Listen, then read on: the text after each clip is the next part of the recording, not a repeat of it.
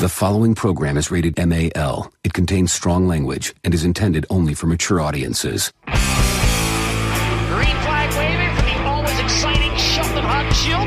He'll bounce the right rear off the wall in turn four. Lap one for Sheldon Hudson. Quick time! Off turn four. Quick time. 10, 0, 3, 0. Second lap time for David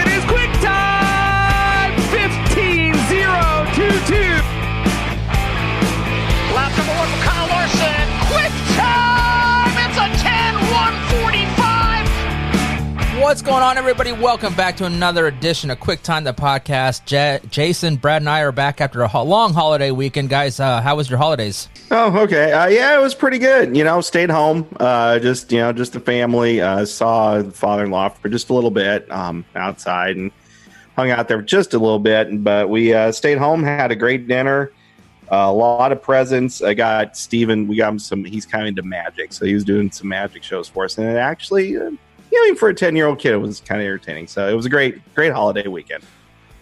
Well, we spent the uh, my wife and daughter and I spent the last eight days up in uh, Estes Park, Colorado, and had a great time. The weather was pretty good. Two days we had 75 mile an hour winds, and so there wasn't a lot getting done. But good hikes, good weather, some snow, um, yeah, real relaxing weekend. So we had, we can't I can't complain. It was a beautiful trip up there, and always love Estes Park. Not a lot of people there right now um, due to the cold and the wind and the uh, COVID and stuff, but uh, it was a good good trip. Yeah, I saw some photos you uh, tweeted out and you know posted on Facebook. It looks like it was a, a great time up there.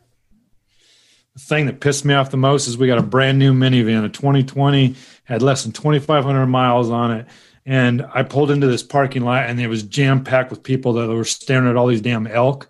And uh, there was a, a big pickup trying to back out and make room for other cars to get out so other people could park. So I'm squeezing over and there's boulders that line the driveway.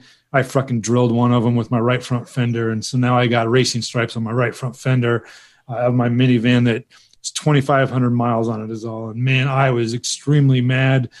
My wife and daughter were mad, and it was just a shit show after that. And man, I was so mad. So I got to make a visit to my favorite body shop here and see what they can do because it's I'm not gonna not get it fixed. Yeah, you sent uh, some. Uh, you sent me a message about it, and uh, all the nights after we record the podcast, you're like, "Oh, too hammered to bring this minivan, and I don't want to get any dings on it." you go out to Colorado. I'm assuming completely sober. And, Completely and sober. Put some racing stripes on that thing.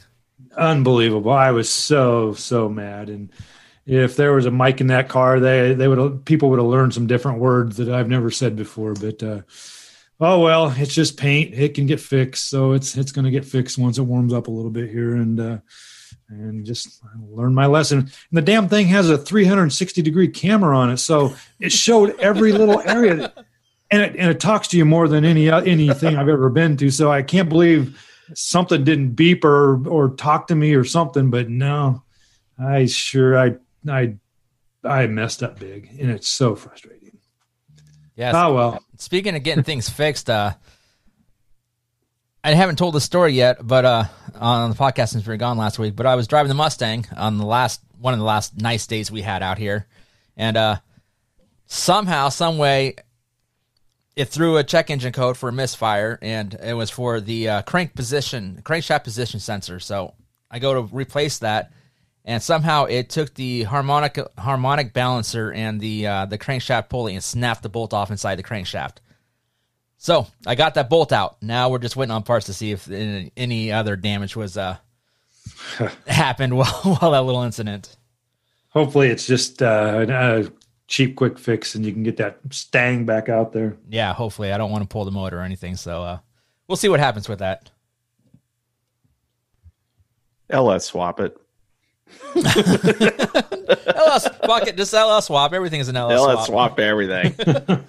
So, uh, like I said, we were gone last week, but today on the program we are going to be joined by Flea Ruzak, the uh, the uh, crew chief for the Team Ripper cars. Uh, we're going to talk about his little chili bowl prep, uh, hear a little bit about uh, his drivers and all that sort of good stuff, and then also we're going to have um, Matt Juhl, the new driver of the Casey's uh, General Stores uh, 2KS car out there at Knoxville. He's going to join the program. talk a little bit about how that ride uh, came about and uh, kind of his plans for the uh, 2021 season. I'm kind of looking forward to that. Both of them. I don't know a lot about Flea, but uh, uh, Matt Juhl, uh, he, I, am familiar with him and uh, got to watch him race. what did he win? Three races at I-80 two years ago in, in 2019, and something like that. He earned a couple of those races, so uh, I'm kind of interested to see what he has to say, see where his career is going to be going next year, what to expect, and I want to kind of see if that 09 is going to still be sitting in the garage just in case there's a race that the 2KS doesn't want to hit, but uh, the 09 is going to be able to make it. So we'll, we'll see. Yeah, I'm excited to hear, and I'm excited to hear from Flea as well because uh, I just love to know what goes in on the uh, Chili Bowl prep and just to see, you know, um, you know, maybe the uniqueness of the Chili Bowl versus you know your ordinary midget race, and just um, and what it's gonna be like working on, uh, you know, kind of what is like kind of being the crew chief for four cars. Yeah. Yeah. That just, that would be an amazing. I don't know how they keep organized, but they they seem to figure it out. Yeah, it's it's a four car team, which you know sounds like a lot, but it's not the eleven car team that uh, KKM's bringing to the Chili Bowl. Can you imagine how many people KKM brings to that that race just to keep all the cars rolling? That's, he's got to have an army of people there to help get that get everything organized and repaired and cleaned and fixed and tuned and that's got to be an amazing outfit that they got to have everything organized and ready to go. Yeah I it's have, amazing what some of these dirt track operations are becoming anymore. Oh unbelievable. Yeah no clue on how they how they do that also uh props to them because uh, maybe Flea can kind of give us an idea about uh, what it's going to take with four cars yeah, definitely. Um, some news that dropped this morning. I guess it was this morning. It might have dropped last night. Yep. But I, I, saw it this morning. Uh, Sounds like uh, Shane Stewart, a uh, friend of the show, uh, is going to retire from driving, and he is now the uh, promoter. I want to say owner of what is it, Port City Raceway out in, in Tulsa, Oklahoma. Yeah, uh, Port City. He's going to be co-owners with uh, Rudeen Racing. Um, um, Kevin Rudeen and him come into an agreement, and uh, Shane's going to run it. He's he says he's never. You don't retire. Drivers don't retire. Um, but he also said that uh, in an interview with SprintCarUnlimited.com that uh, he's not going to, he's probably not going to race anymore. Uh, there might be a chance that if he can get in a top flight ride for a, a, a top flight program or a, a, great race, a big race, he might jump in one. But uh, um, he's he said pretty much that his racing career is over. So, and it's completely understandable. His last couple of years have not been fun. Uh, you can just see the the, the the pain and stress and disappointment in his face from time to time. Um, last year he won two races, which was awesome for him. Uh, it just piecing a, a, schedule together, juggling everything. It, it, it, you could see it was taking a toll on him, and it wasn't enjoyable for him anymore. He didn't really indicate any of that on our show um, a while back when he was there, but uh, but yeah, good for him that he's going to settle down back in Tulsa and, and run a run Port City, and it's a midget micro midget race um, racetrack. So uh, good for him. It, you know, he mentioned in the interview too. He was kind of happy to get the family closer to home. Yeah, and kind of settle down. And one thing I do remember, you know, he was having fun, but when we interviewed him, you could tell, you know, especially with our, you know, if you go back and listen to it, when we started talking about the family and family life and stuff like that, that's when he really lit up. And uh, you know, those guys are just at that place. You know, Paul McMahon was the same you know, similar just kind of that settle down time and, and get back home. But he still wants to get back to racing, gets to say in it, and uh, I think he'll be. I think he'll be great. I think he'll be uh, a good deal. Um, I was reading kind of some of the history of this port city. I mean, it's where like guys like Christopher Bell got their start. Uh, it's it's quite the micro track, and um, I'm I'm excited. You know, it's, it's Shane had a great career, uh, one at every level, and um, you know I wish uh, nothing but the best for him career. So that's that's that's pretty impressive. Yeah, you mentioned uh, Port City a little bit, and that track is actually was on my list of uh, races to go to this uh, past summer until the COVID situation hit everything. Uh, it's a hell of a micro track, guys. You mentioned Christopher Bell, guys like Brady Bacon. I mean, even Shane's probably cut his teeth there. So there is a long list of talented uh, drivers coming out of that Tulsa, Oklahoma area with that Port City Raceway. And who knows? Maybe that can breed uh, uh, sprint car drivers. Maybe the sprint car scene can start building back up in also um, Oklahoma. That used to be a hotbed of, of sprint car racing. What were the hundred inchers and so forth? Uh, that used to be a hotbed, but uh, it's kind of just like Nebraska, it's kind of died down. They don't have a lot going for them down there. So hopefully, maybe Shane can build this up and and, and produce some uh, sprint car drivers out of out of Oklahoma again. Yeah, definitely. So go ahead, Jason. No, go go right ahead. No, no, I was just agreeing. Oh, yeah, no, no. Yeah, you can tell we did not rehearse this podcast by any means. that's, that's right. It's live and unfiltered. yeah, speaking of live and unfiltered, I'm doing something a little bit different with this. Uh, since we're all, you know, we're not all together right now. Um, it's kind of shitty outside right now. We probably got what six to eight inches of snow dropped on us today. Yeah. So we're all kind of just kind of doing the Zoom thing. So I figured, you know, I might as well try this screen recording thing and maybe uh, throw this up on YouTube, see how it sounds and see how it looks. So uh, yeah, obviously, uh, trying just trying different things with this podcast. Yeah, with uh, uh, me going to Colorado for eight days and BAU hitting a hockey game and so forth, I, I it just I think it's best to social distance. I got COVID tested today and I'm completely fine. I have no symptoms or anything, but just to be on the safe side, I got COVID tested. So um, just being safe for now. So we'll uh, we'll get through this and uh, see how it plays out. How many tests have you had so far? Five or six. Oh, I, I was not- I was thinking 10, 12 up there. So uh, you're you're you're uh, definitely below my uh. my Well, um, starting January 4th, I'm going to be tested three days a week uh, for the rest of the semester because we're in season now. And part of the Big Ten policy is we got to get uh, tested three days a week. And uh, so there's going to be a buttload of testing going on with the, the track team.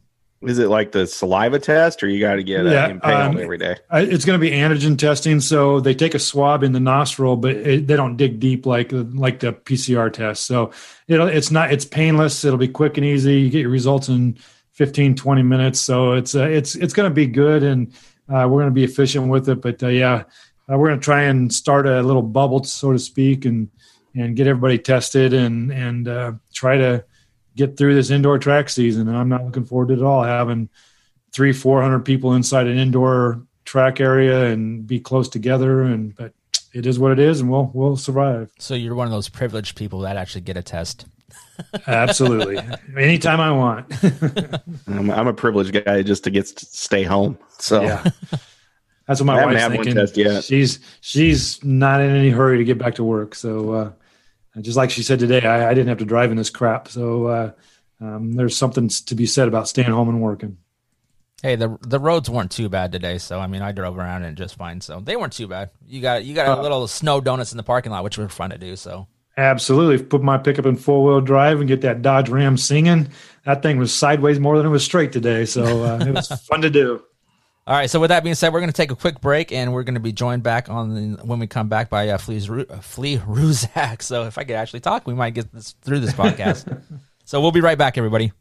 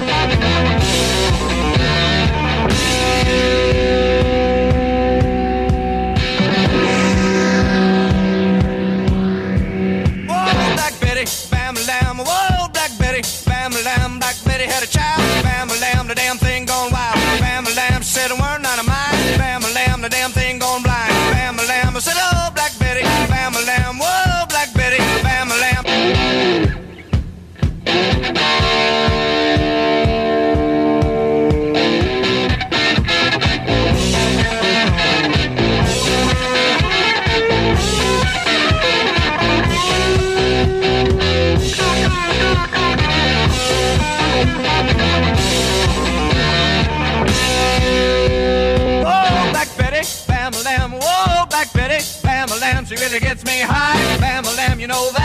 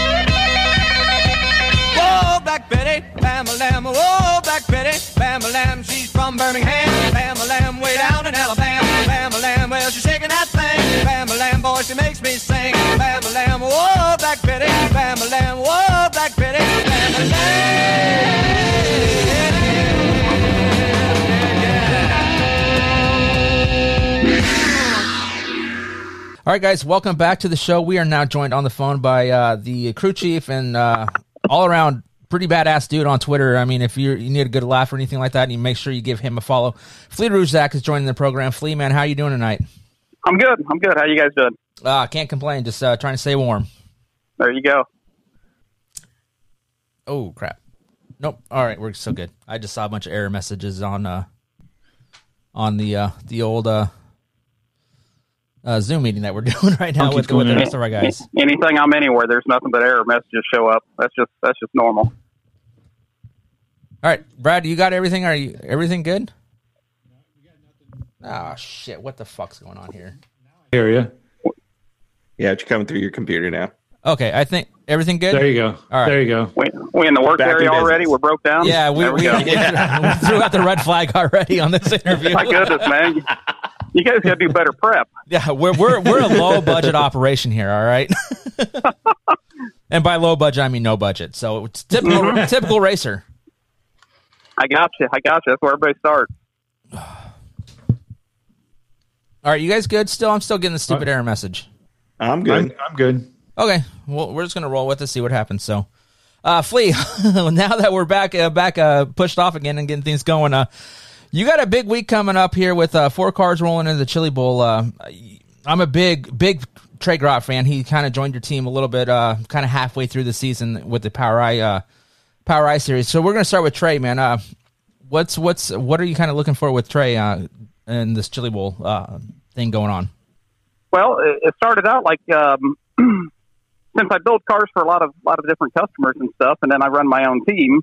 Um, Trey started out running one of our cars for for another team, you know, and um, it ended up he just uh, was looking for something to do to finish out the year, and I had a car available, so so we put something together, and we ran about the last eight or nine races together, and um, you know, just it takes a bit to, to get used to somebody. You know what what he likes, what he doesn't like. You know what um, one driver might want three turns of something, and, and the other driver might only want a half a turn of something. So you kind of got to figure out what your doses uh, of stuff are. You know, when when somebody says the car's too loose, you, you need to figure out what what their terms for too loose is. So um, you know, we did that. We ran uh, we ran a couple of top fives at the end of the year, and we're pretty good. And we just put a new car together for him for the Chili Bowl. And actually, the graphics guys here right now putting graphics on the car. Um, so he's a good kid. Uh, him and him and Caleb, they're real real good hard workers. They don't just show up and um, you know hop in the car when when it's time to put the helmet on. I mean, they they do maintenance on the car. I mean, they they do a lot of things that help me out along the way also. So um, you know, it's good to see somebody that that appreciates an opportunity have an opportunity. Yeah, definitely. Trey's always been one of those guys who's not afraid to get his hands dirty. And you mentioned Caleb there a little bit, and I've watched Caleb kind of grow and kind of grow into his own a little bit. Kind of just started off, you, you know, as a, as a mud scraper. Now he's got to be one hell of a midget mechanic. So I mean, he, he man, they stay after it. And I really, uh, the first time I, I really knew of anything, um, they sent me a text message. I was in Niagara Falls earlier this year, and I got a text message about one o'clock in the morning, and Trey had won his first race. I believe it might have been out at Garden City, Kansas. Yep. And um, you know, that's one of them text messages at one o'clock in the morning that you're excited to see. You know, I was, I was pretty pumped up. And then the first time I'd really met Trey, they were coming through town to do some racing, and they needed to put a motor in their car, so they stopped by our shop.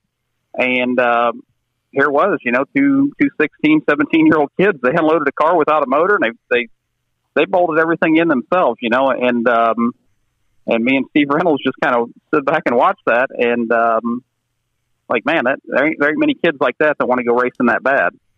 So um, they're good kids, man. They're hard workers, and, and like I said, I'm excited to go racing with them. Just so you know, Brandon there, he's uh, he's probably Trey's number one fan, so uh, he's going to talk nothing but positive about Trey. And I, I've I've seen him race a couple times, but not um, but not a lot. But uh, um, when you're looking for a driver to take over uh, your your car, um, you mentioned how impressed you were with Trey and how they they worked on the car. Do you have a preference? Does do you want a driver that's hands on that that gets involved, or is there limitations you want? I mean, I guess uh, what do you look Really, for? what I look- what I look for um, a lot of times is I want somebody that's appreciative and shows that they they want to do it. Um, I don't want somebody that that um, you know is not up looking at the track or, or trying to read the track or seeing what other drivers are doing. I don't want somebody that's just sitting in the trailer, uh, you know, on their phone all night. Uh, I want somebody that stays engaged, uh, focuses on the task at hand, uh, comes back to me and says, "Hey, I went and looked at the track, and and you know, it looks like they're running a little bit better here." Or you know, I want I want somebody that's engaged in the program, not somebody that's just sitting there waiting for their time to go back out on the track again. Um, you know, I mean, we put a lot of a lot of work and effort into everything we do, and I want I want a driver that does the same thing.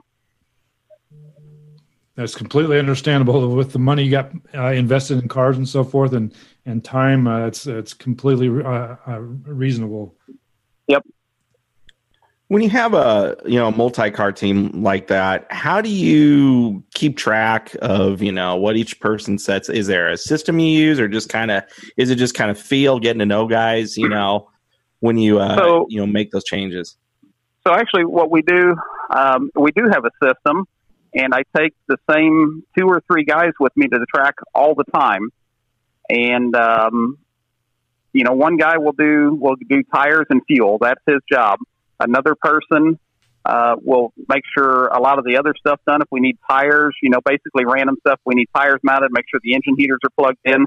Make sure the batteries are charged every time the car comes off the track.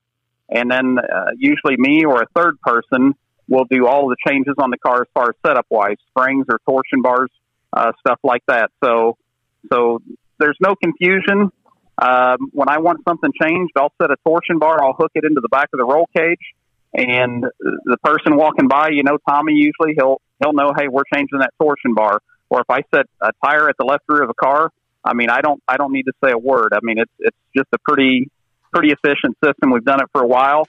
Uh, I have the same people that I've worked with for the last four or five years, so uh, we we kind of know our place in the scheme of things. Nobody oversteps, and there's nothing that's ever undone because somebody wasn't sure they did it. Everybody knows what their job is. Now, as far as the setups on on taking care of three or four cars or whatever on a given night, uh, everything I do, I write on the car. So if I if I do something on the left front cor- corner of the car, I take a sharpie. I always have a couple of sharpies in my pocket, and I'll actually write down what I did on that corner.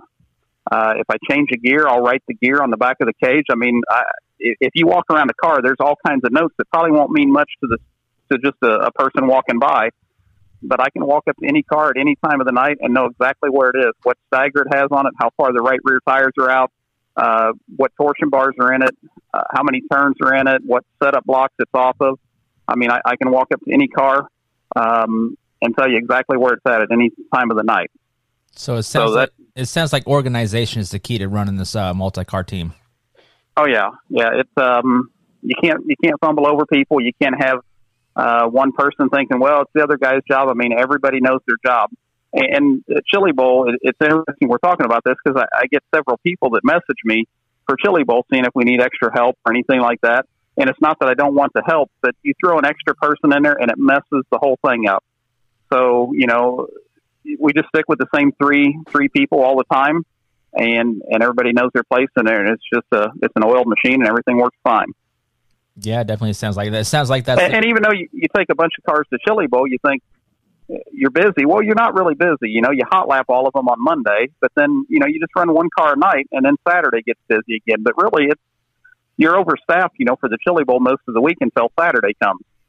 yeah. Is is that kind of the reason why you guys fired uh, Trey's dad, Matt Gropp?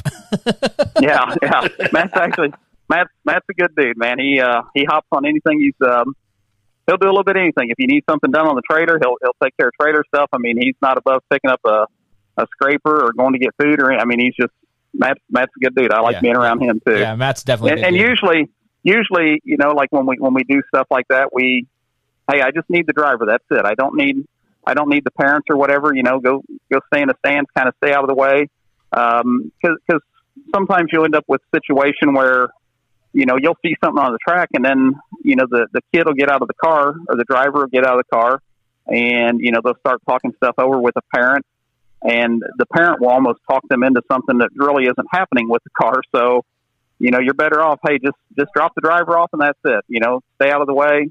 Uh, go sit in the stands. Matt does kind of stay around the pits and stays engaged, but uh, he doesn't he doesn't get in the way, doesn't cause any problems, and, and actually helps more than he hurts. So Yeah, I, th- Um, I think that situation kind of is varies from driver to driver and parent to parent. But I've I've seen numerous times where the parents are actually a detriment to their kid, you know, moving up and whatnot. most most of most of the time, you know, I, I, I tell a lot of people, you know, if, if you're good at, at, at doing this stuff, then you wouldn't need me to, to do it for you or, or help you out or anything else. So, um, you know, stick to what you do. I'll stick to what I do, and the kid will stick to driving, and everybody should be happy by then. That's kind of sounds like it goes across the whole board with uh, um, Pee Wee football, Little League baseball, and all the cross. It's it's the parents that are holding the kids back, not the kids. I, I've I've never been in any of those situations. I mean, racing's all I've ever done. I've never played basketball. Um, there's a video somewhere. Uh, I got in a batting cage at Tucker Klaasmeyer's house.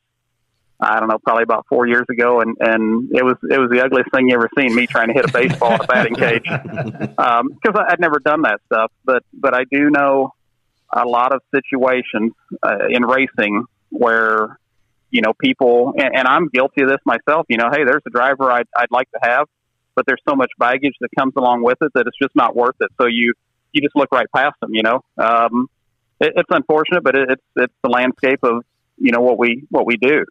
Um, you know, funding and all kinds of other stuff. You know, if uh, you got to have sponsors, and it takes money to get stuff up and down the road. And if you have parents that cause problems or start fights or or get on social media and badmouth stuff, I mean, it, it's um, it, it's uh, assassination by association, so to speak. You know, I mean, um, it all trickles down and affects you eventually. So uh, there's some things you just kind of stay away from. It's unfortunate. Uh, a lot of things turn politically, politically correct uh, in in that sense of it, but um, like I said, it's just the landscape of the world we live in right now. Yeah, kind of moving on to another one of your drivers that uh, is joining you with the uh, the Chili Bowl. Um, I believe he was in a battle with Trey for the Rookie of the Year for the POWRi uh, National Midget Series. Uh, Emilio Hoover, uh, what can you tell us about Emilio? I, I had a chance So- to see him a couple times earlier this year, and he, he looked like a, a kid that's you know getting getting in the hang of the midget. So Emilio, he um, he doesn't have a, a ton of racing background. Uh, they had a micro, and I don't know how many times you know they run their 600 micro, but uh, basically last year when I when I'd met them, um, they had a they have a midget, but they had a um, like an Ecotec or a Ford Focus engine or, or something like that in it, and um, it, it just had all kinds of problems getting it to run. And, and you'd see him at the racetrack, but the thing would hardly turn a lap.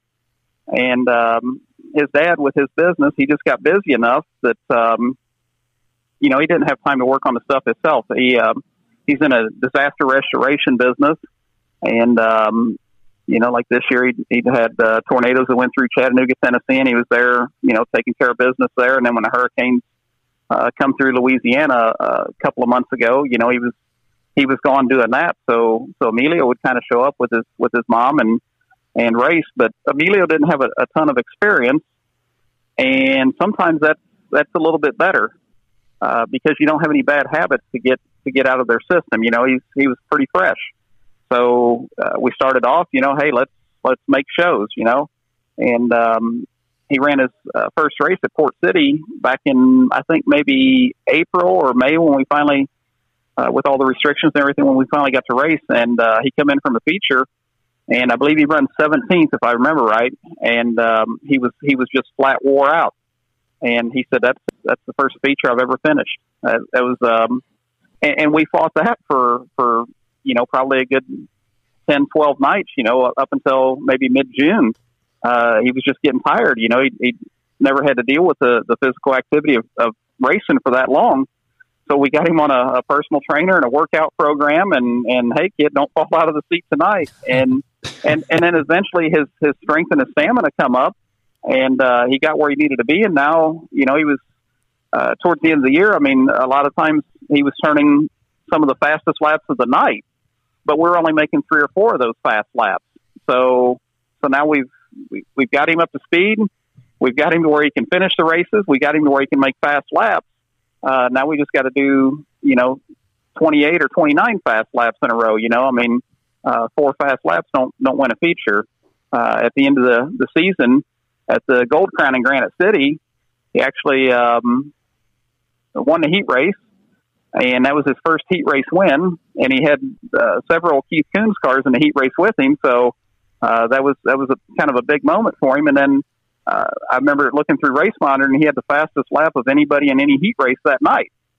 So you know he was he was fast. Then we go to the feature, and he ran top three behind I believe it was Buddy Kofoid and Meseraull, and he ran third for you know probably about five or six laps, and uh, he was he was on them. He wasn't they wasn't pulling him by any means. I mean he was he was there racing with them, but he just clipped the cushion uh, bad on the exit of, of turn two, which uh, that's notorious there. I mean it, it bites people every year, and it just barely got him, and he ended up with a concussion and um, got sidelined for for three or four races uh, dealing with that, and um, that's kind of what how he lost the rookie of the year deal for POWRi. You know, he just um, had to sit out and, and lost points doing that way. But uh, at that point, you know, health was was definitely worth more than than a plaque at the end of the year. You know, for sure.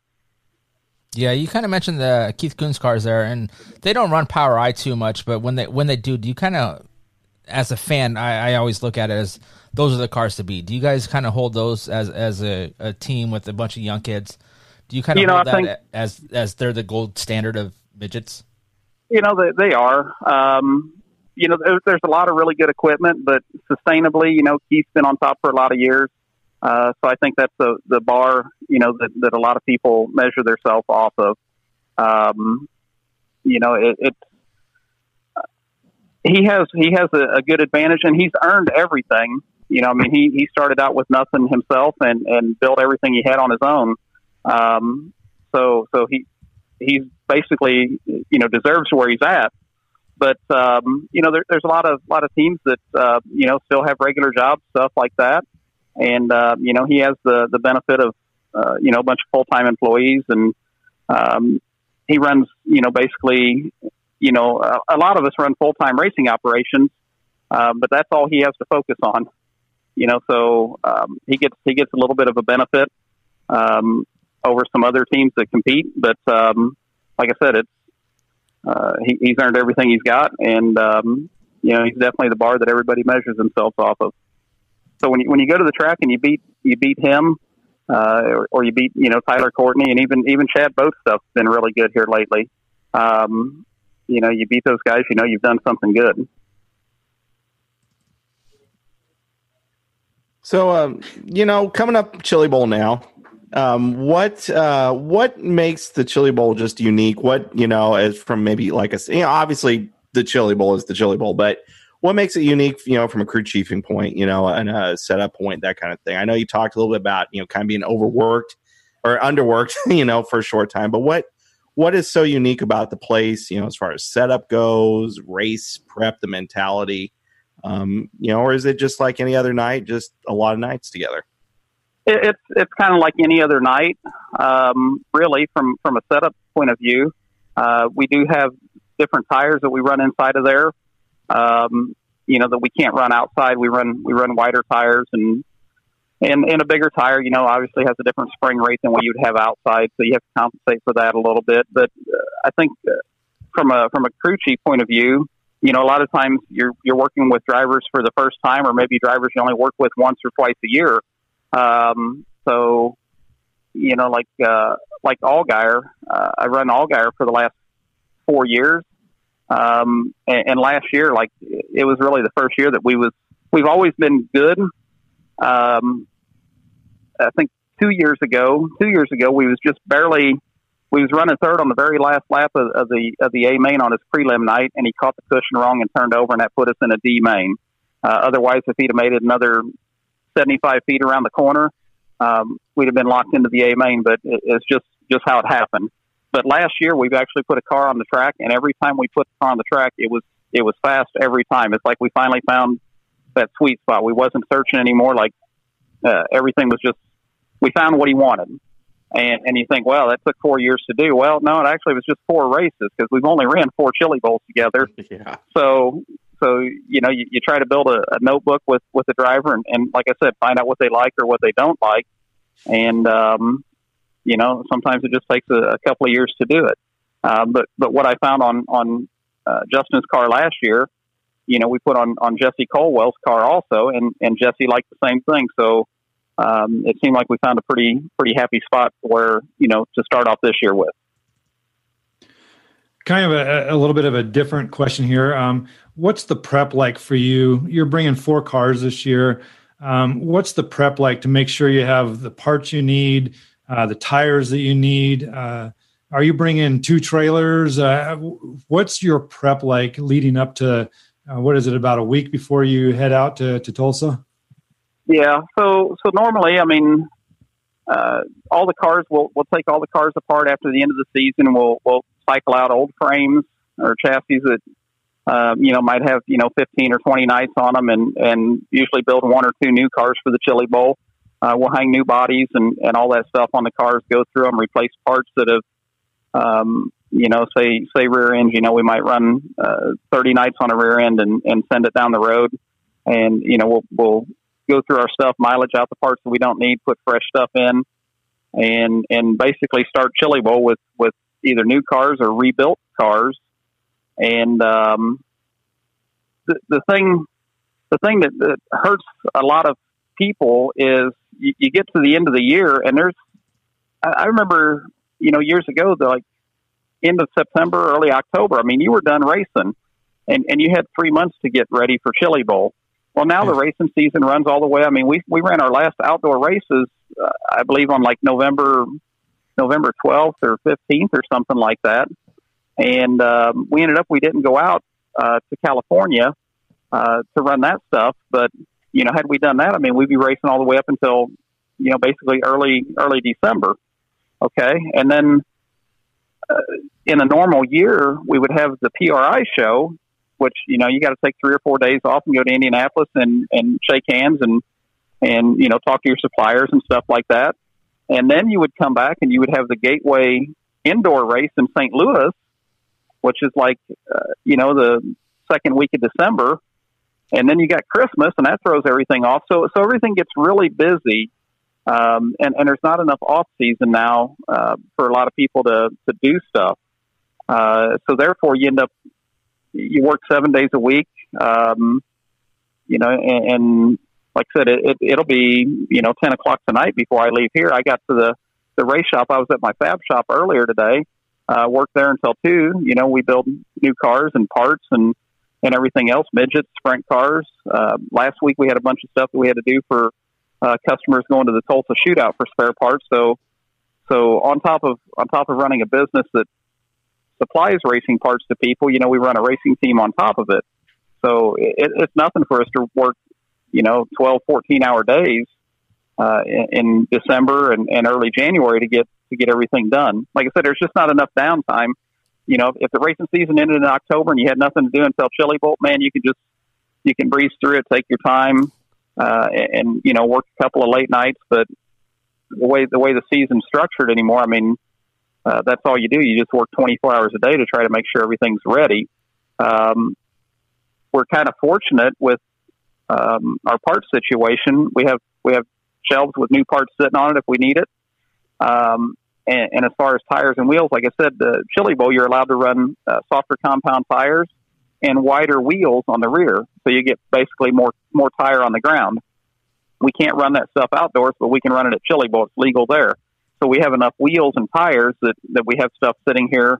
Uh, so basically, we just we just mount up some new tires. We'll spend a day and mount up a bunch of new tires and balance them and groove them. And um, but a lot of people, you know, they they take outdoor wheels apart and put wider halves on them, and and you know they got to they got to build their wheels for the Chili Bowl. And then once they get done running the Chili Bowl, then they got to take all those wheels back apart, uh, put narrower halves on them, narrow them up so they can be outdoor legal.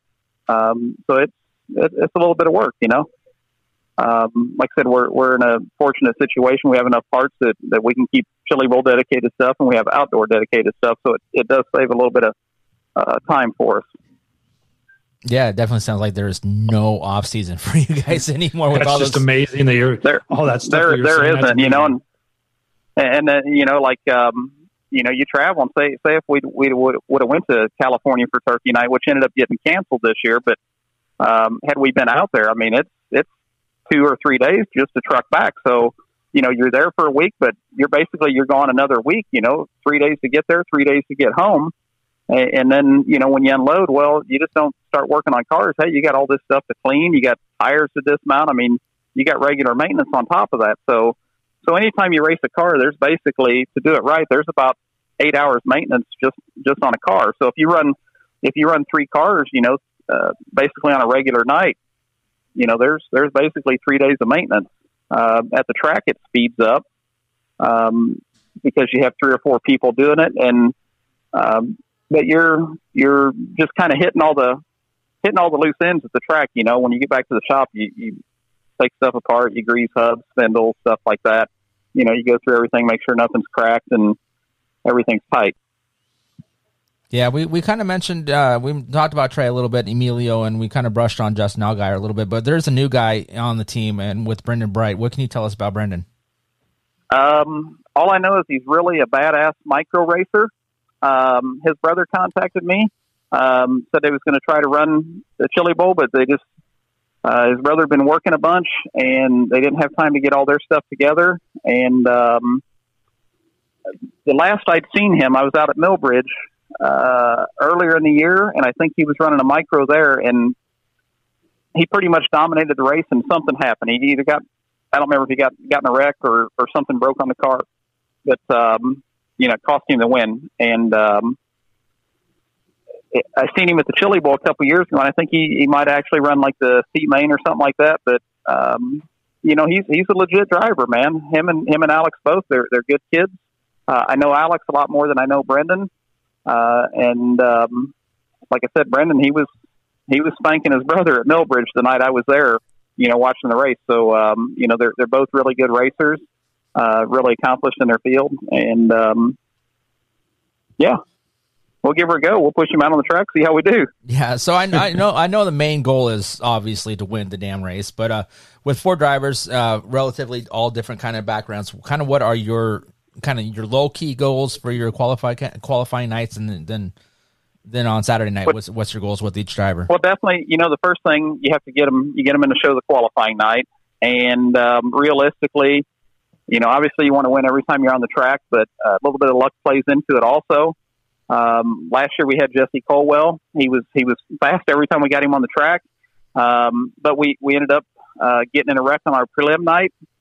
Um, he started uh, got in a wreck early on in the in the feature and had to go to the back.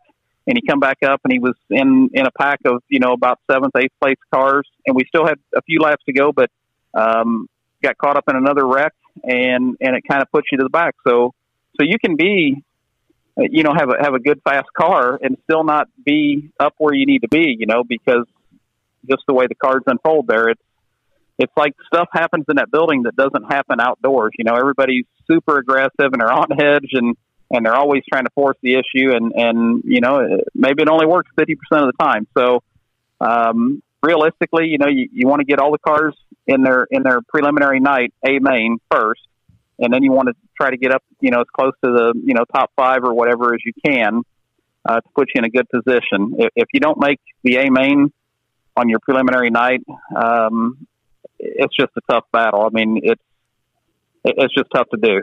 You know, it, it almost puts you. If you don't make the A main on your prelim night, you're basically starting in like a, a G main on Saturday.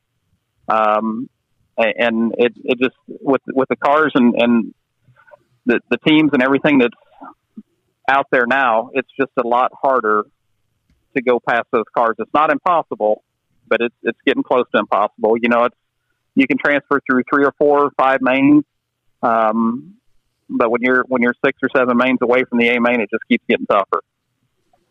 Yeah, definitely. So, it, sounds. So like, definitely, you you want to you got to get in your A main the preliminary night, and then you want to try to be up towards the top five, and that puts you in a really good spot. You know, to where you can you can still make the A main um, you know, if, if, you don't make it on, on your prelim night, you can still um, have a good shot at making it, you know, through through a, a B or a C main on Saturday.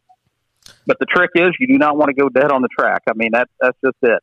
Um, sometimes you don't have to pass cars at Chili Bowl. You just make sure you don't go dead. The cars will back up past you. You know, I mean, if if there's a four car pile up in front of you and you're not in it, hey, you, you just you just gain four spots. So that's uh, that's kind of the main key is make sure you're not in a wreck. Don't go dead on the track. Yeah, it's, it's yeah, it definitely sounds like it's all about luck when it comes to that that sort of shit. But I, I know I, I know for a fact that you know me being the the t- Trey Gropp super fan that uh, Brad liked to call me out earlier on, we'll we'll definitely be rooting for you, and uh, I I look for good things coming out of Trey. I know I know that kid knows how to rip a race car, and uh, he should definitely be able to send it for you. Yep. All right, so with that, uh, we want to wish you good luck on, at the Chili Bowl. Uh, I'm sure we'll probably, hopefully, talk to you again once the, the outdoor season kind of kicks off next year. And uh, I want to thank you for jumping on with us on on this Tuesday night. Absolutely. Appreciate it, guys. Have a good night. All right, I mean it, it's no 11 car super team of uh, Keith Kunz Motorsports, but uh, it sounds like Fleet definitely has his hands full. But uh, you kind of mentioned he's he doesn't. have. I mean, there can be too much help when it comes It- to it's the, an the interesting Chili Bowls. insight. Yeah, there's a lot of really interesting insight into that, and just you know what it takes to kind of run the Chili Bowl with that many cars. And you know, I never thought about, it, but he had he had a great point about you know not going dead on the track, and that you know the the worst thing you could do is probably is is to get into a wreck, is to stop, and you know especially on a prelim night, uh, and the system, you know it. You always wonder how they can do it, and obviously, you know, it sounds like Flea is extremely organized and uh, I'm just amazed at how they can do it. I mean, I, I think one car is hard enough, and then to do four and just kind of have that all going through your head, that's that's a skill. that's what I was impressed about mostly was how he said he doesn't really even need to talk to his crew members. He puts a torsion bar in the cage, uh, in the back of the cage, and they know what to do with it. They put it, he leans a tire, a right rear tire against the car. They know what to do with that. And that's what I was impressed with about They don't even need to talk about it. Um, they have their assigned duties and they just do them. And that, so to have three people go to the chili bowl and keep four cars organized, that that's impressive. Now the real question is, uh, if he uh, leaves your seat by the car, does the driver know what to do with it? Pack up your shit, get the fuck out. Yeah. I guess it's better than open up your hotel room and seeing the door, the seat leaning against your door, like it's happened uh, to a couple drivers. Yeah, definitely. So, uh, kidding. By all means, we're just kidding. So, uh, I hope none of that actually happens to any of his drivers because uh, it sounds like he has a talented, uh, talented uh, field of drivers. I mean, Trey, obviously, you know, big sport You know, of the show.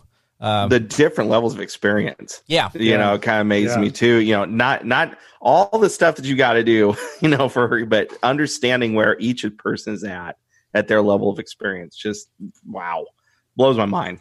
yeah, definitely. Uh, I don't know about you guys, but I can definitely use a refill. So, uh, I think it's time for a break. Then we're going to be uh, joined by Matt Juhl, driver of the uh, Casey's General Store 2KS.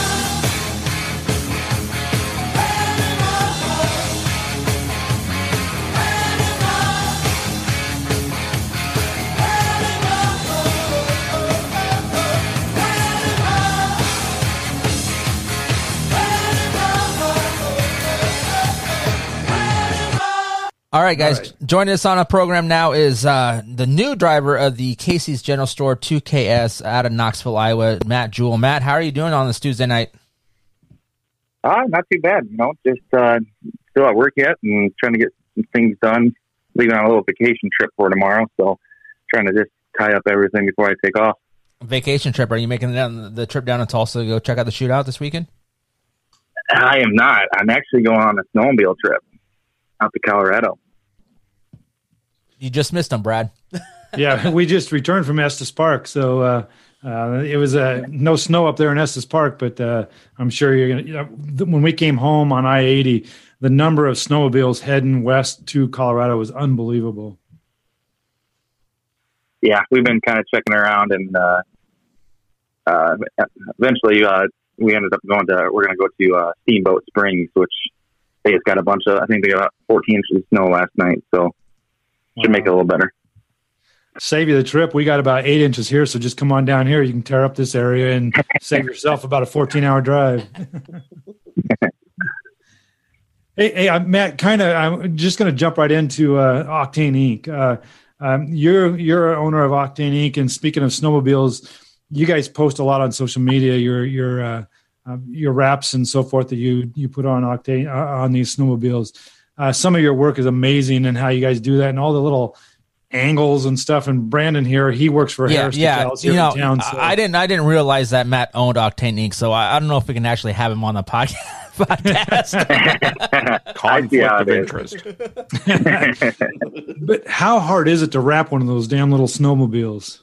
Um, you know, it's actually not too bad because they come. It's actually uh, it's all templated for each piece. Come templating the sled now is not too fun, but once you get everything templated, it's really not too bad. Too bad. It's uh, a lot of pieces, takes a little time, but uh, overall, it's not too bad. it's it's all peel and stick basically. yep, multiple stickers. You know, You should see my beer fridge. The none of them are level, and none, and they all have little air bubbles in them. So I'm I wouldn't be a good employee for either one of you. That's why we haven't hired you, Brad. All right, so so moving on, moving on. The, the big news is is the, uh, you, you're kind of jumping out of your own family owned uh, zero nine car and taking over the uh, the Casey's uh, General Stores two KS. Uh, kind of first of all, how did that how did that kind of happen, and then what are your guys' uh, plans for the year?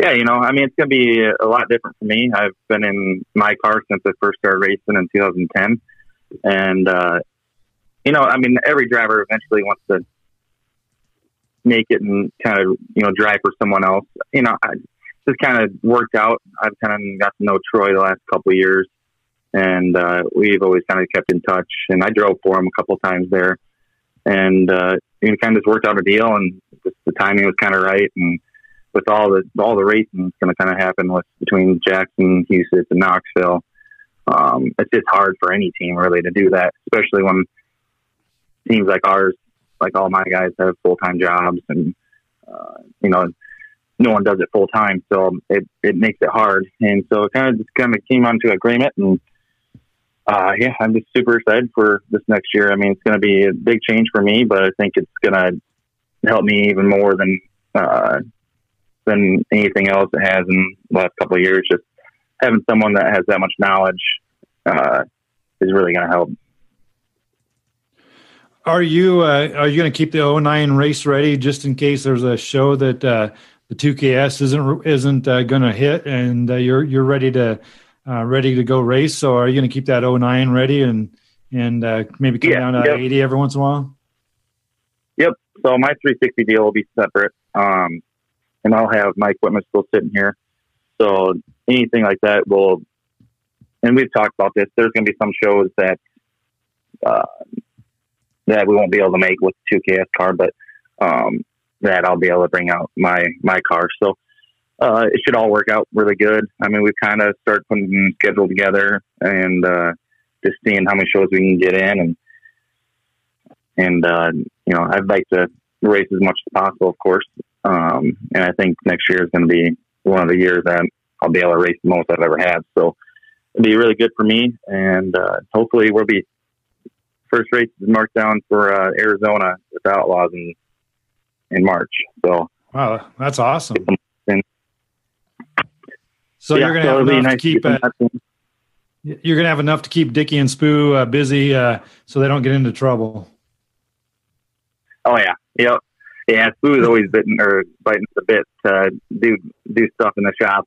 Uh, I just been really busy at work and just getting through this all this holiday stuff. So he uh, he has everything kind of torn apart and ready to get put back together and and uh, be able to uh, get going here once after the first year, trying to get some some other things kind of sorted out. But for the most part, we didn't have to get too much. We had you know it's kind of a weird la- or last year was kind of weird for pretty much any team, but we're kind of sitting pretty good on on inventory on everything, so it should be a pretty easy off season for us.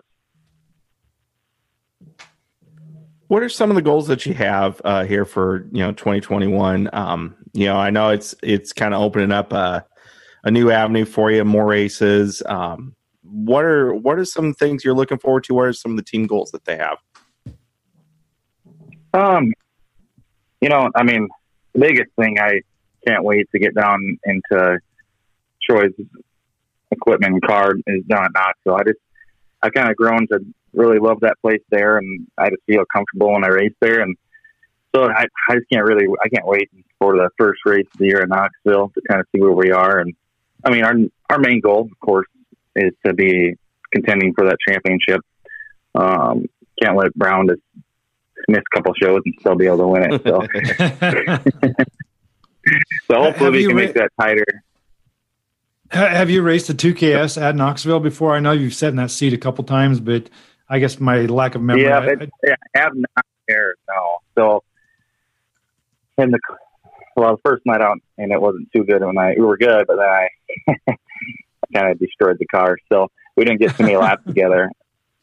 Uh, it was very disappointing because I feel like we would have had a really good night. That was at that was up at Jackson uh, for one of the last shows. I think like two years ago. But okay. and then I ran, then I ran it at Huset's. And I don't know. I used to love that place. I grew up when I, I first started racing Jackson, and then I finally got to, uh, you know, been able to race over at Huset's after 16. I love going to Huset's, and then kind of haven't raced there for three, four years. It seems like, and my first time back was a little, a little rusty. Trying, I'm getting too big of these, uh, getting too used to these uh, half mile tracks and between I eighty and Knoxville. It seems like all I race anymore. So it's gonna be nice to be able to get in some short short tracks. I mean, it's gonna help me better anywhere. Just racing different types of tracks. So uh, and I think that'd be really good for us. You mentioned I eighty Speedway. Uh, in in 2019, you you won what? Would you win two or three races there? Uh, I think I ran. Yeah, I, ran, I won two, and then yeah, I ran second or something like that. But yeah, probably, we probably ran second at Dover. probably a good chance of that. Any anytime Well- you can beat Dover at I eighty is is a, an accomplishment. oh, Well, my, for sure. my question is a little different. When you walked into the bank on Monday with with a handful of two dollar bills, what was the the look on Fistful the teller's face? What was They- the look yeah, on their face? I, they uh, they were surprised. I mean, they they know me pretty well there, and uh, I told them about the weekend, of course, and how they paid about in two dollar bills, and they thought that was really cool. So I, I I thought that is always kind of cool too, as far as that that event doing the two dollar bills. I think that's pretty unique and different. So I don't know Well, about no- you I wanted to keep them, but I need I wanted to keep them, but I, I needed the money. I, I get the whole needing the money thing, but I always thought it would be really cool just to hit the strip club up the road with those two dollar bills. That's just me. Oh yeah, Oh, I've yeah. heard uh, I've heard of a team, I've heard of a team doing that once before.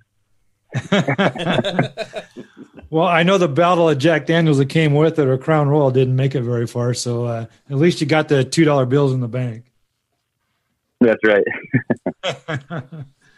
Well, I, I got a question for you from uh, from uh, a fan. Of Yeah, yours. a, a fan. Uh, we we have fan submitted questions here. I, I would be- vaguely remember this, but I, I'm, I'm not fully. Uh, I don't really remember every detail. Uh, two years ago, after Dingus, some fan challenged you to a foot race, and uh, um, something happened, and you got upside down and hurt your elbow. Uh, can you tell us a little bit about that? And and mind you, a side note, uh, Matt was a, a track runner in uh, college, so uh, can you tell us a little bit about that night? Did he have to call in the athletic Yeah, you- trainer?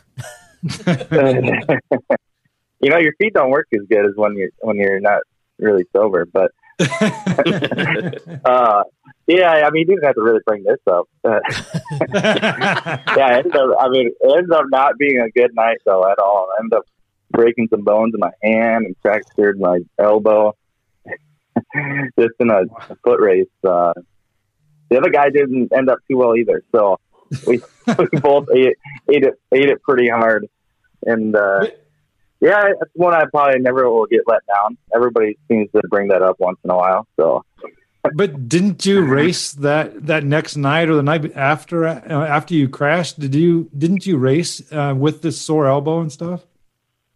Yep. And then I ended up going, I get, ended up hurting still. So I ended up going into the hospital. And, and then they ended up finding out what was wrong. But there's really, they wanted me to be put in a cast. So I was like, eh, it's not really going to work. so I just wore, I wore a soft cast and took it off when I raced. I. So Yeah. Well, that's truly the only story that I, she told me to ask. So uh, that's all I got for you. That was not the question right, I thought I'll- you were going to ask, Brad. uh, I might have to say something to her. We, we Yeah, can well- throw we can throw her under the bus. I don't I don't think she listens to the show. So I can tell you, she does not listen to this show. So She's probably listening to this one because she knows how funny this story is. she's her, her exact words were, "It's funny as shit." So Yeah, everybody else besides me. yeah.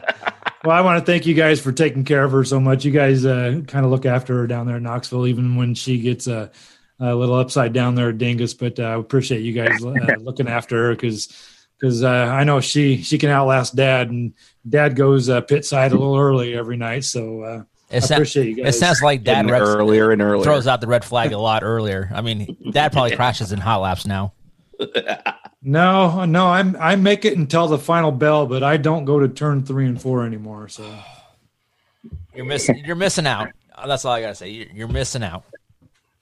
Yeah, see, I mean, you could have watched me eat it pretty hard. You were you were passed out in bed.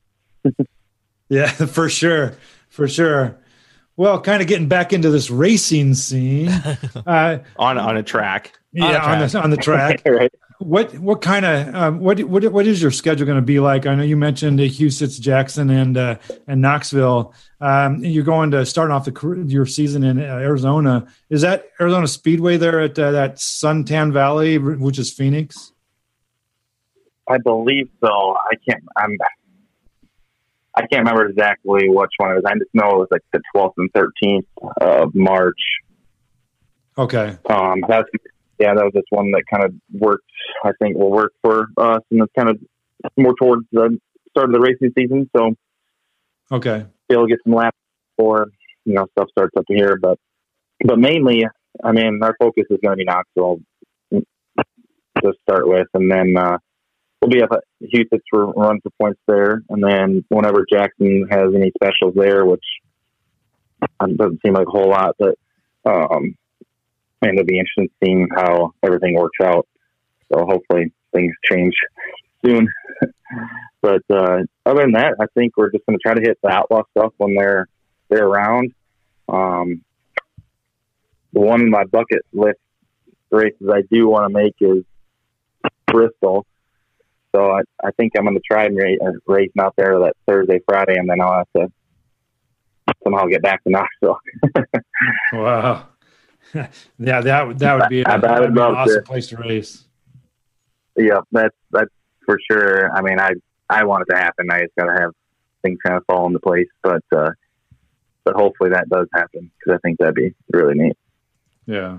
Now is all the is all the two KS stuff? Is that all four ten racing? Or are you going to mix three sixty stuff in with that, or is that just in your own car? Nope. Yep. Uh, 410 stuff is just all 2KS stuff, and then the 360 deal will be my my car. So we'll keep them separate. So, how do you like this promotional gig? I see that you delivered pizzas to a, uh retirement center there in Sioux Falls, uh, wearing your Casey's uh, jacket. Uh, is that something you're comfortable with doing, or is that something that's uh, you're going to have to learn to like? Because uh, Ca- Casey's definitely uh, gives back to the communities that uh, that that they're in. So, uh, but I saw your tweet the other day, a couple days ago, that you delivered pizzas. So, is that something you're comfortable with doing? I mean, I love doing that. That's one thing I think it's really cool for me, um, just to be involved with such a a great company and how you know how big of a company they are um, to be able to you know I don't know how to say it, promote them and uh, kind of do things like that. I mean, I'm definitely comfortable with doing it. I'm I need to get better at social media. I've never been a big social media guy. Um, I always have kind of someone take care of that. One of my guys does it, or always have someone else kind of take care of that. So I mean, that's one thing I need to I need to work on that myself just to help promote. I mean, it would help me in the long run anyhow, and uh, be good for me. So I'm definitely comfortable for it, and uh, glad to be part of you know someone like with a company like that, and some of their other sponsors too, and Jersey Freeze. I think uh, it'd be kind of cool. I know. I like some ice cream, so I know I, I haven't had it for a while.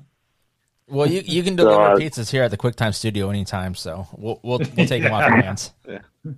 Yeah, you can't go wrong with pizza. pizza. No, definitely not. But yeah, no, I think it'll be. I mean, it's something I'll need to learn more about and uh, just kind of do a better job at that. And you know, kind of already started with it, so it'll be be fun for me.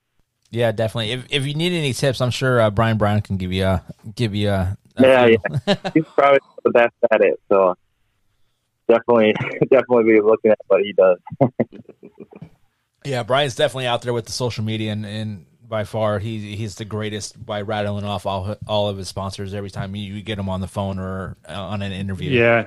And you know he's not always honest because he actually told us that we do a good job on this podcast. So uh, um, I, I I know that he's not always honest. Liar. He's never listened to the show because if he did, he'd turn it off. All right. All right, this is getting out of control. Yep, definitely. Brad, Brad's uh, Brad, Brad's already jumping the cushion and getting ready to uh, throw out the red flag. I don't have to park the van in the garage tonight, so I'm good. So, uh, hey, Matt, uh, we really appreciate your time. I know you got to get uh, get everything packed up and ready to go to, for your uh, snowmobile trip. Uh, that sounds like an awesome weekend that you're going to have. But uh, really appreciate you coming on the show, and uh, good luck to you and the 2KS Motorsports team. And I've got to know Troy a little bit over the years, and I- I'm sure that his knowledge that he has with with sprint car racing, and then for sure at Knoxville, is just gonna just gonna have a lot of good things for you this in 2021. Yeah, I think so too, and I'm excited for it. So I'm glad. Uh, I'm glad I was able to be on the show with you guys, and hopefully we can do it again. Yeah, definitely. Thanks for jumping on with us. All right. Hey, uh, um, QuickTime Karma usually um, works pretty quickly, so uh, um, maybe that opening night will be a win for you. So uh, just good luck to you. All right, I like that. Awesome. Thanks a lot, Matt. All right, Thank you, thanks, Matt. All right, we'll see. All right, that was Matt Juhl joining us. Uh, sounds like you know he might be making that. I, I want to say it's the Winter Heat Series. Is that what they're calling that race, or where? where That- Yeah. That's Where are in they doing that? January. oh, that's in That's January. in January. So he's got that's a different race. He's Okay. That might might even be Tucson. I don't I don't know. I would have to look at the World of LS schedule and see. I have no clue. It's it's yeah.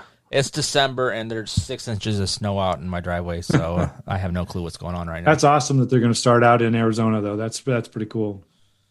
Yeah, definitely. So, uh, yeah, uh, let's kind of move on here. Uh, Brad has Brad has a little bit more news of. Uh, it sounds like the uh, PA Posse has a new member. Yeah, Aussie, Aussie, Aussie. Oi, oi, oi! It's Posse, Posse, Posse. Oi, oi, oi! Yeah. That was a No. tweet from our friend Ross Weiss. This is probably old news, but uh, Kerry Madsen uh, found a home. Uh, he he was out of the big game motorsports car, and uh, but he found a new home in the uh, uh, 24 car that Lucas Wolfe was driving the last three or four years. The the Barshinger number 24, he's going to be driving that car in, in Pennsylvania this next year full time. So uh, Kerry's moving out there. He's going to be posse, an, an Aussie posse, and uh, and we'll see what he can do there. Uh, Kerry loves the big tracks, and there's nothing but big tracks out there in Pennsylvania. So yeah, uh, he's fast on I'm, those. I'm sure there'll be It'd some good things happen out of that. suit him really well. I think. I agree. I agree. Definitely.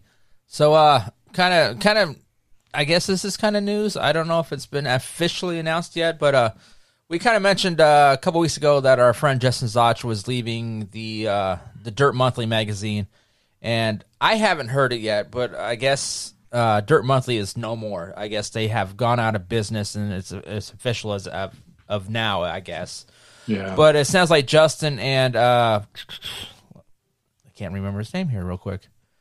Um, Justin and one of the other guys that was working with him. I'm trying to read the email here real quick. um, Click, click, scroll, scroll. yeah, Adam, Yeah, it- Adam Cornell, Cornell, Adam Cornell, There you Uh, has kind of taken the reins and kind of formed a new magazine, uh, Dirt Empire magazine. So it sounds like they're gonna kind of kind of do what kind of Dirt Monthly was doing. They're gonna focus on all sorts of racing. It doesn't matter if it's stock cars, late models, sprint cars, go karts. They're gonna try to cover it all. So it sounds like there's gonna be a new magazine coming out here. So uh, that's awesome that Justin's kind of found a new uh, project, passion project, so to speak. Uh, uh, I talked to Justin a little bit today via email, and he's going to come on the show here in the next couple weeks and kind of give us a little bit more of, about Dirt Empire. Yeah, they're looking to do something a little di- different than uh, normal racing magazines. I know that they're really trying to aim kind of. Uh, he was saying about short attention span, you know, kind of quick hits, uh, a lot of real dynamic, you know, photography and Oh, uh, man, short articles. Dynamic and photography. Yeah, Dynamic, no, not, not uh, me. I'll push the slider up in Lightroom. Um, so A 100. big vignette but um but uh you know it's a uh it you know it looked like kind of trying to make it a little more of uh say maybe a magazine a print magazine for kind of that uh the old school you know of internet yeah kind of that for that internet generation as it were you know it's kind of used to that hit uh quick hits you know short digestible bits and so it's it's a new it's a new um approach and i'm i'm really looking forward to it i i, I wish good things for him i know justin was great to deal with when I worked at Eagle Raceway. Uh, Dirt Monthly's been a, a really good publication, and it's it's the kind of thing that circle track racing needs. Um, so I, I'm excited. I, I'm curious to have him on and see what it's like. Yeah, I'm I'm a little skeptical because print print magazines are just it's print news anymore is is just just really hard to come by. I mean, they it's really hard to survive and where one magazine folds, the next one begins. It's uh, it's it's you you wonder if it if it's got a lot of uh, got a life in it. But uh, but the way he's going to do it with the short the short clips and the short uh, stories and short attention span thing, uh, it's got a really good chance, I think, because uh, I like like I um, like you said, short attention span. That's what everybody's got, and everybody's developing it more and more all the time. I mean, I know when I open up an email and it's really long, I just delete it. I don't read it, so I'm just as guilty Yeah. as anybody else. So uh, yeah, I, I'm really I, I'm excited for Justin. He's a great guy. He's given me some chances uh, when I was a, um, a fake photographer, and so uh, uh, good luck, Faux Justin. photographer. I- Photographer, yeah. photographer, and I, I hope it really works out for him because, uh, yeah, we, we need print magazines for for the sprint car world, and and hopefully this uh, this takes off for him. Yeah. And I know there's going to be a digital component to it too. It sounds like they're going to be shooting for eight issues a year, and they're going to go to a, a monthly uh, program during the summer months. So during the race season, you're going to get a monthly magazine. But uh, it sounds like their focus is definitely going to be on the uh, the di- the digital presence. So uh, kind of like kind of like what Dirt Monthly was at the end of its life. So I mean, it was pretty cool to be able to just log on and see the magazine on your computer and just kind of scroll through it. And on some of the you know magazines I subscribe to, there is kind of that hybrid presence, and um, I think you know by getting a good product and getting something in front of somebody, it's uh, I, sometimes it's easier to just grab the magazine than it is to go Google it, even as quick as Google is. And there still is that you know quality of holding something in your hand and having it in there. So I think if you can make those magazines look or more kind of like a archival piece that's something that you can pull up you know five ten years later and go oh man look at that there's the you know this article on that guy or there's this story or this picture of this guy that was really cool i, I think it um, has a chance it's it's an interesting it's a different world but um, print still exists but you just can't do it the way you used to do it I, I agree. I, I uh, am a subscriber to a, a, a beer brewing magazine, and you get a digital copy of it as well as print copy. And I have never logged on to their website to view their their their website magazine. I I like to have it in my hand and look through it. And you can look through it on Monday. You can go back on Friday and look through it again. I, I really like having the, the magazine in my hand as opposed to going online and and uh, looking at stuff that way. So uh, um, yeah, I really I really hope that it all works out for Justin and uh, and their new endeavor. Yeah, I, I, I like the online edition just because I can uh, screen grab stuff and uh, be like, hey, look, I got a photo in this magazine. So uh, it's a little bit easier to do it that, that way than having to take a photo of the uh, the actual print magazine. But uh, you know, it's all about those Facebook likes. What's the name of the magazine again? Uh, Dirt Empire magazine. Dirt Empire. So uh, you can find more information on that at dirtempiremagazine.com. Uh, they're starting a Facebook page, so just kind of just search in the Facebook search bar at Dirt Empire Magazine, and you'll be able to find that their their Facebook page pretty easily. Well, there's really not a lot of racing going on uh, except for tonight's the kickoff of uh, the practice night Yeah, of practice uh, the yeah. shootout. Tulsa uh, shootout. Yeah, practice the Tulsa shootout is uh, going on right now. I think they're getting ready to wrap up here pretty soon. But it sounds like racing is ready to kick off at uh, 9 a.m. tomorrow. So, yeah, Central Standard Time. yep. So it's going to be a long day of racing. You can catch all that action on FloRacing. Uh, you know, I wasn't going to put this out there, but there's been a lot of talk about uh, the Chili Bowl broadcast and uh, on how you can watch it and whatnot. And I mean, I don't get how these. I don't. I don't want to be negative here, but I don't get how these idiots can not understand this concept. Monday through Saturday up to the C main is on FloRacing. You have to have a FloRacing subscription to watch it. Pretty simple. 150 bucks a year. It's easy to do. I mean, it's it's right there. You can watch every lap up to the C main on Saturday night. Once Saturday night rolls around on that C main, they're going to switch to MAVTV. I don't get the the whole confusion of I got to have this, I got to have that. I mean, they they laid it out pretty simple. it's just people that don't have MAVTV or pissed they can't watch But the the thing. thing is, here's my chili bowl hack. You don't have MAVTV, all right? I get it. There's not a lot of cable companies that carry MAVTV, but YouTube TV does. Uh, this fuboTV streaming service does. Sling TV carries it. You can sign up for their free trial. Sign up that Saturday, watch your chili bowl, cancel on Sunday. There you go. That's what this guy's going to do because uh, I usually get a gang together and we go to Brewskis and and hang out, drink beers, and watch uh, have a good hamburger and watch them watch them uh, racing. But they always have a damn football game on, so you can't hear any audio. Well, because of COVID and a lot of other things, this cowboy's going to turn it in on his TV, and we're going to have audio. We're going to have beers. We're going to have whatever I want to cook, and that's going to be a perfect night of racing. So we're all going to Brad's, and Jason, you better bring some wings.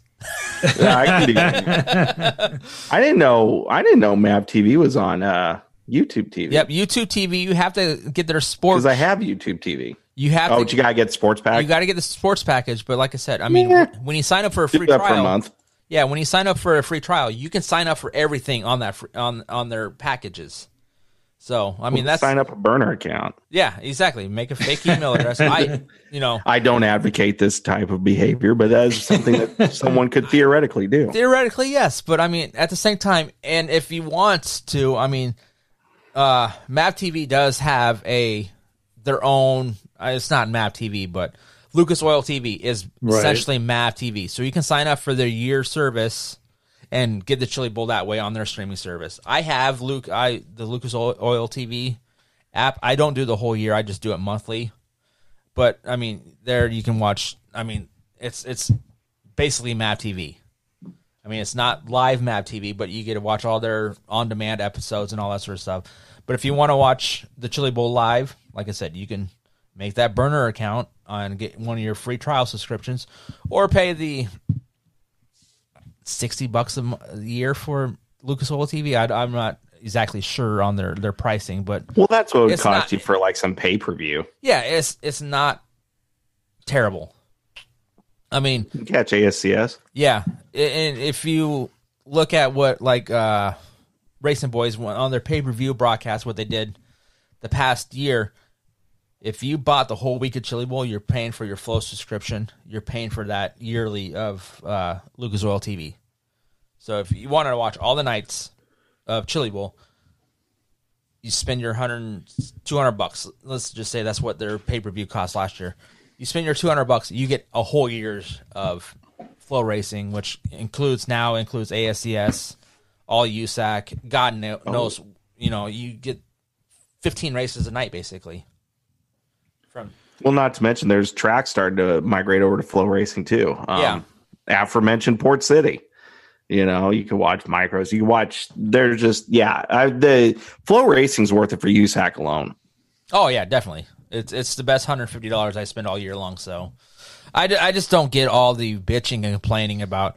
Well, I got to have this, got to have that to watch or watch a race. I mean, It's it's the world we live in. I mean, the absolutely ain't gonna it be on ESPN anymore, right? You know, it, it- It's not don't- free. Yeah, Yeah, everything's Never got to be free and hand delivered to you, and it just it's not always the case. So it, it's cheaper than I've been at Chili Bowl several times. It's cheaper than driving down there, hotels, food, tickets, and everything. Plus, at the end of the night, Saturday night, you're in your bed in 10, 15 minutes, and you're sleeping like a teddy bear. So I'm- uh, crap for not- what you spend in beer. it's not. You know, it's, you I know it's not like it's live. Live No. is is awesome, but hell, uh, this is the the the next best thing. So You know, for sure, we're at this Flow year. and Mav TV.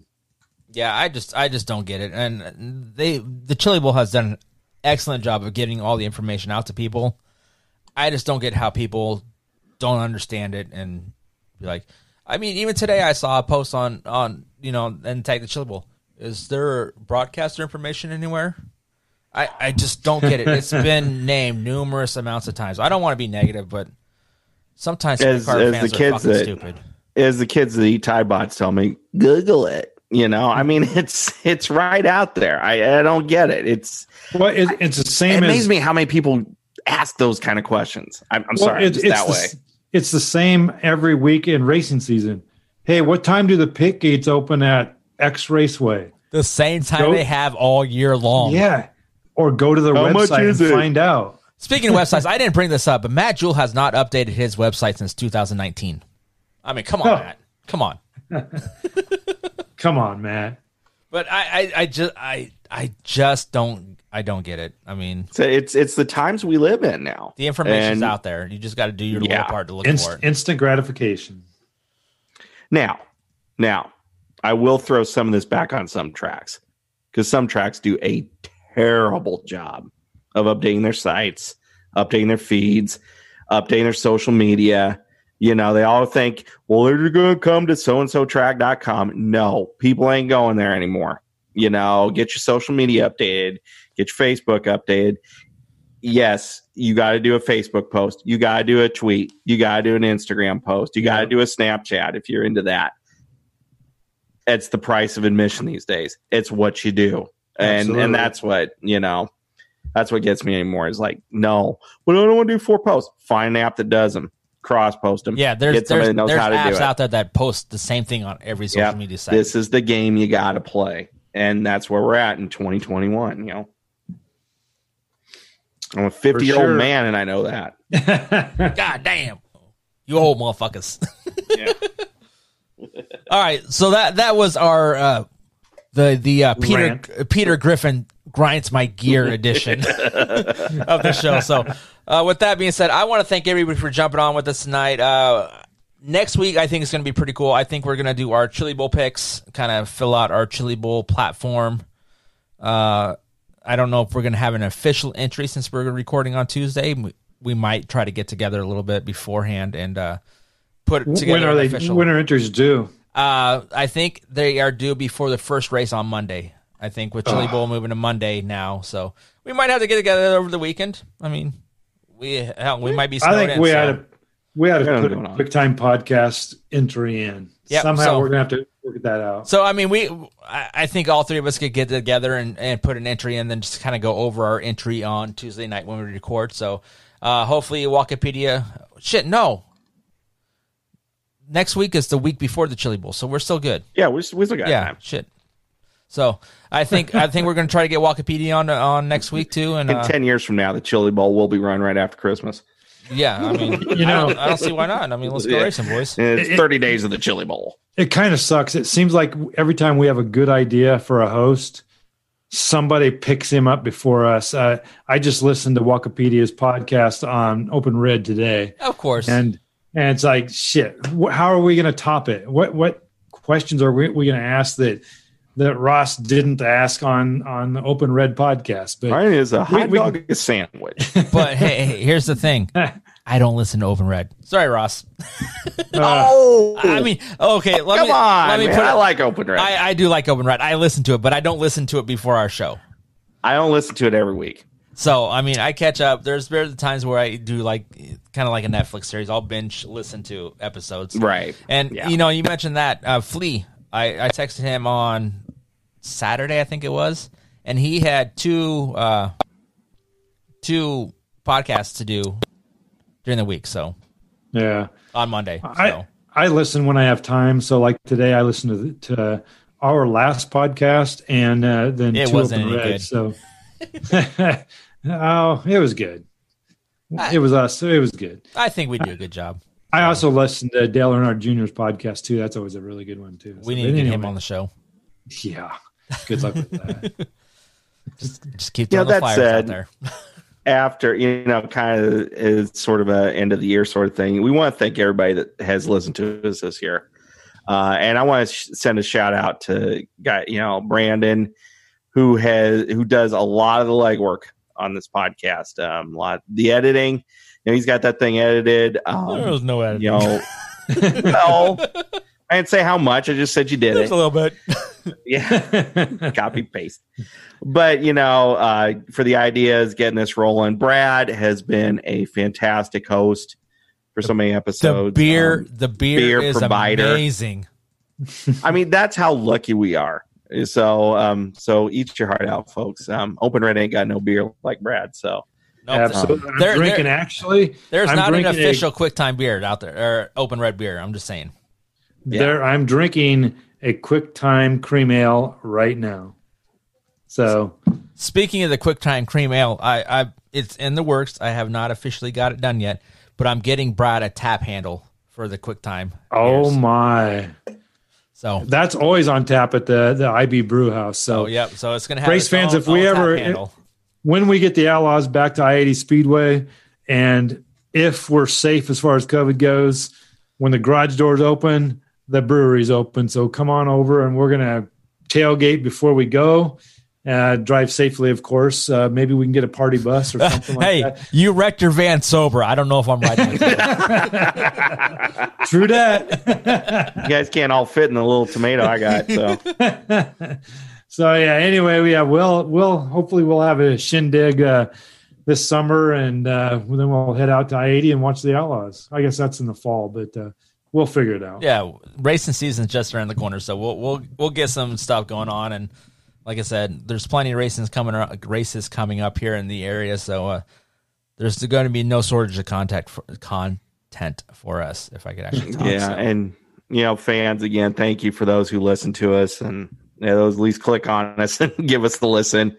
And uh, it just, I just really appreciate it. It's, and all the guests that have come on, um, you know, have just, you know, been willing to help out. Just uh, three guys and some microphones. And uh, making it work. And you know they've done well, and and we've uh, gotten a little. Uh, we've gotten some uh, acclaim. I'll, I'll call it acclaim, or you know, just a little notice. Yeah. some head, some nods. Some people that we And, don't uh, but even we know, really think- know about our podcast. So that's, that's yeah, kinda and we, so. you know, those drivers and that, like I said, everybody from World of Outlaws champions to, you know, racing, you know, local legends and that. It's it's been fantastic, and I, I just want to send a shout out and a thank you to to everybody. It's been uh it's it's a lot of fun, and um, it's made it really enjoyable for us. Yeah, it's it's it's a lot of fun. It- It's kind of been a dream between uh, Brandon and and Jason. You guys have been talking about this for about two years and and trying to get me on board. And I We I just wanted always, beer. Yeah, I always we- could we not commit. I always could not commit to a weekly show, and so we kept putting it off and kept putting it off. Well, then you two kicked it off, and then you said, "Hey, how about a guest guest showing on the show?" And I'm like, "Sure, why not?" And here, lo and behold, so that, three that peas in a pod has been uh, episode 30 now. So yeah. Yeah. Uh, is that really? We've had 30 shows. I, I think we're about to 30. I, I kind of stopped Wow. labeling the numbers just because I can't count that high. Can't count to 30. but it's Ran out of fingers impressive. and toes. It's a great time. It's a lot of fun. I hate to listen to myself talk. So when I listen to the podcast myself, I hate listening to me. I stutter, I stammer.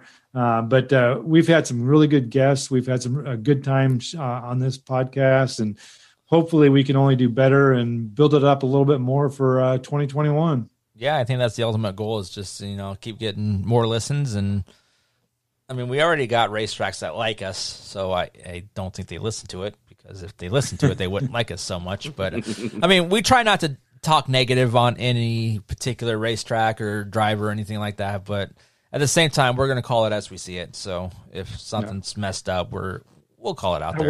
We're not going to say what it isn't. You know, if it is, if it's something, we'll we'll say it and uh, we'll give props and we'll take our lumps if they if need be. You know, if we were wrong, we'll, we'll admit it. At what time do we uh, start accepting uh, sponsorships? if anybody Our wants partners, if any- marketing partners. Yeah, if anybody wants to sponsor this shit show, by all means, I'll take it now. I'll even deliver a pizza for you. yeah, Matt Juhl will deliver the pizza. yeah.